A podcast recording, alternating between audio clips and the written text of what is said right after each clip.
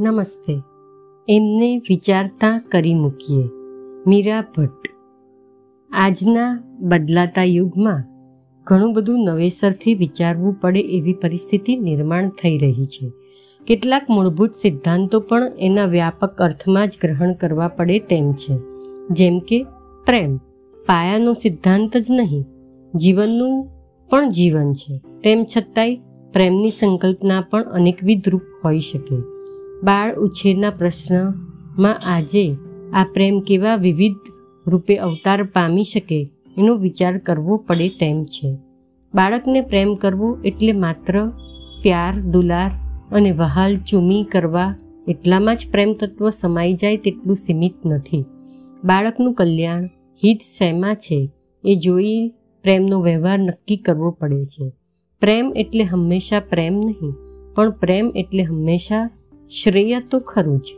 થોડા દિવસ ઉપર એક માં કહે, પંદર વર્ષના મારા બાળકને હું છેલ્લા દસ વર્ષથી ટેવ પાડી રહી છું કે સવારે ઉઠીને એ એનું ઓઢવા પાથરવાનું સરખું કરે, પણ પોતાની ચાદર સુદ્ધા સંકેલવાનું એ મન પર જ લેતો નથી.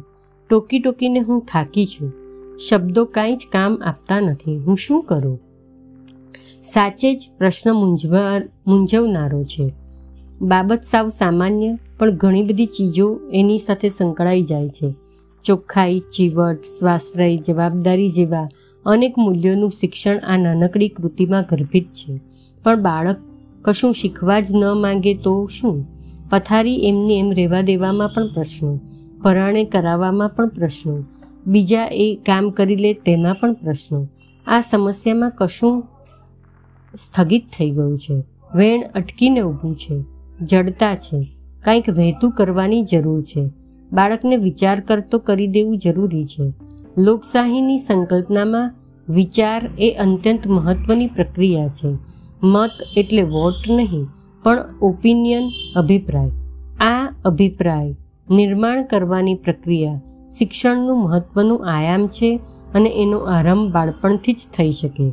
આવી ઘટનાઓ, આવા અભિપ્રાયો કેળવનારું સારું માધ્યમ થઈ શકે. સમજાવીને, મનાવી પટાવીને બાળક સાથે બેસવાનું તો નક્કી કરી જ શકાય. ચાલો જમી લઈએની જેમ. હવે કુટુંબમાં ચાલો સાથે બેસી લઈએ ની પ્રક્રિયા ઉમેરાવી જોઈએ. દિલ્હીનું સંસદ ગૃહ સુપેરે કામ કરતું ત્યારે જ થશે, જ્યારે ઘર ઘરમાં સંસદ બેસતી થઈ જશે. અત્યારે ઘર ઘરમાં સંસદ ચાલે છે, પણ એની બેઠક નથી હોતી, એની ઉભડક હોય છે. એન અને ઘટનાની આસપાસ વાકબાણ, ગુસ્સો, ઠપકો, રીસ, નારાજગી અને એ સૌના પરિણામે કંકાસ નિર્માતો હોય છે. કોઈ પણ કૌટુંબિક પ્રશ્ન ઊભો થાય તો સાથે બેસીને સહવિચારણા કરવાની પ્રક્રિયા શરૂ કરી શકાય? પથારી સમયસર ન ઉપાડવાથી શા શા પરિણામ આવે છે?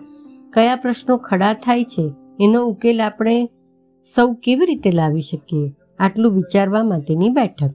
આ પ્રક્રિયામાં કુટુંબ નામના ઘટકના તાણાવાણા બંધાતા જશે. હુંમાંથી આપણે તરફ જવા માટેની દિશા ખુલશે અને સહભાગીદારીનું કર્તવ્ય નિર્માણ થશે. આ બધું એકડે એકથી કરવું પડશે. કોઈ પુસ્તકમાં કે દૂરદર્શનની કોઈ ચેનલ પર તમને આનો પૂર્વપ્રયોગ જોવા નહીં મળે.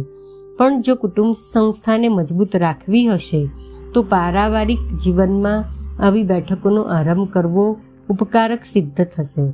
આવી બેઠકોમાં ઘણું છતું થાય છે, એટલે એને ટાળવાનો પ્રયત્ન થશે. એ ન કરવાની ફિલસૂફી પણ સામે ધરાશે. પ્રયોગોના અંતે આ તારણો મળ્યા છે. કાંઈક અણગમો, કંટાળો પણ વ્યક્ત થશે.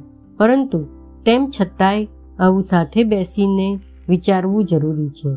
સાંજનું વાળું સાથેના પ્રયોગોમાં પરસ્પર હળવા મળવાનું સિદ્ધ થાય છે. પણ વિચારવાની પ્રક્રિયા વહેતી નથી થતી. માણસ જો વિચારવાન પ્રાણીઓ હોય, તો એને વિચારની આસપાસ હરતો ફરતો જ કરી દેવો જોઈએ. આમ તો શિક્ષણની વ્યાખ્યા જ વિચાર કરતાં કરી મૂકવાની પ્રક્રિયા કહી શકાય. એટલું બધું માનવ જીવનમાં વિચારનું મહત્ત્વ છે. આજે આપણા ભારતના સામાજિક જીવનમાં ભારે મોટા ફેરફારો થઈ રહ્યા છે. ચીલા ચતરાઈ રહ્યા છે. મૂલ્યો બદલાઈ રહ્યા છે. દિલ માંગ અકલ્પિત દિશામાં કામ કરતા થઈ ગયા છે.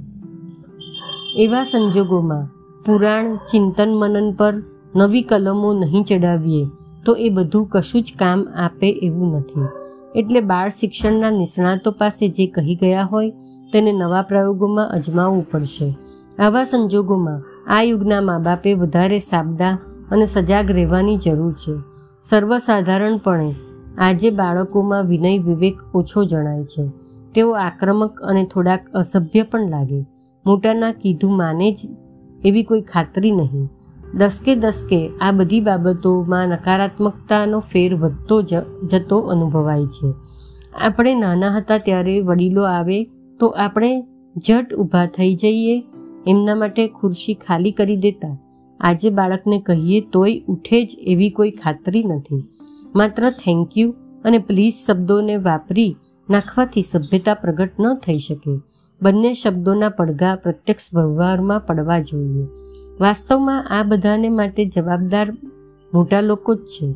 વડીલોના પોતાના વ્યવહારનું પ્રતિબિંબ બાળકોના આચરણમાં ઝીલાય છે. અગાઉ પારાવારિક જીવનમાં નિયમિત પ્રાર્થના જેવા સામૂહિક આયોજનોનો મારા પોતાના મનમાં વિરોધ ઊભો થતો હતો. મને લાગતું હતું કે પ્રાર્થના રૂટીન થઈ જાય છે અને એમાંથી કશું ઉગતું નથી. પરંતુ આજે મને લાગે છે કે બાળચિત્તમાં કેટલાક સંસ્કાર પડી જાય તે ઈષ્ટ છે. છેલ્લા વર્ષોમાં બાળપણના સંસ્મરણો આલેખતા કેટલાક સુંદર પુસ્તકો પ્રગટ થયા છે. તેમાં જોવા મળે છે કે બાળચિત્તે કેવી ઝીણી ઝીણી બાબતો પણ ઝીલી લીધી છે. જીવનમાં એવો તબક્કો આવે જ છે, જ્યારે માણસ પોતાના મૂળિયા ખોદીને પોતાને પામવા ઝંખે છે. ત્યારે એના બાળપણના વાતાવરણની મધુર સ્મૃતિ એની મહામૂડી બની શકે છે. આપણા બાળકોના બાળપણને આપણે મધમીઠા સંસ્મરણોનું ધામ બનાવીએ. મોટા થઈને મા બાપની કડકાઈ ભલે યાદ આવે, પણ એનું ચિત્ત તો આ લાગણીથી જ ઘેરાયેલું રહે. મા બાપ જેટલો પ્રેમ આ દુનિયામાં બીજું કોણ કરી શકે? અસ્તુ.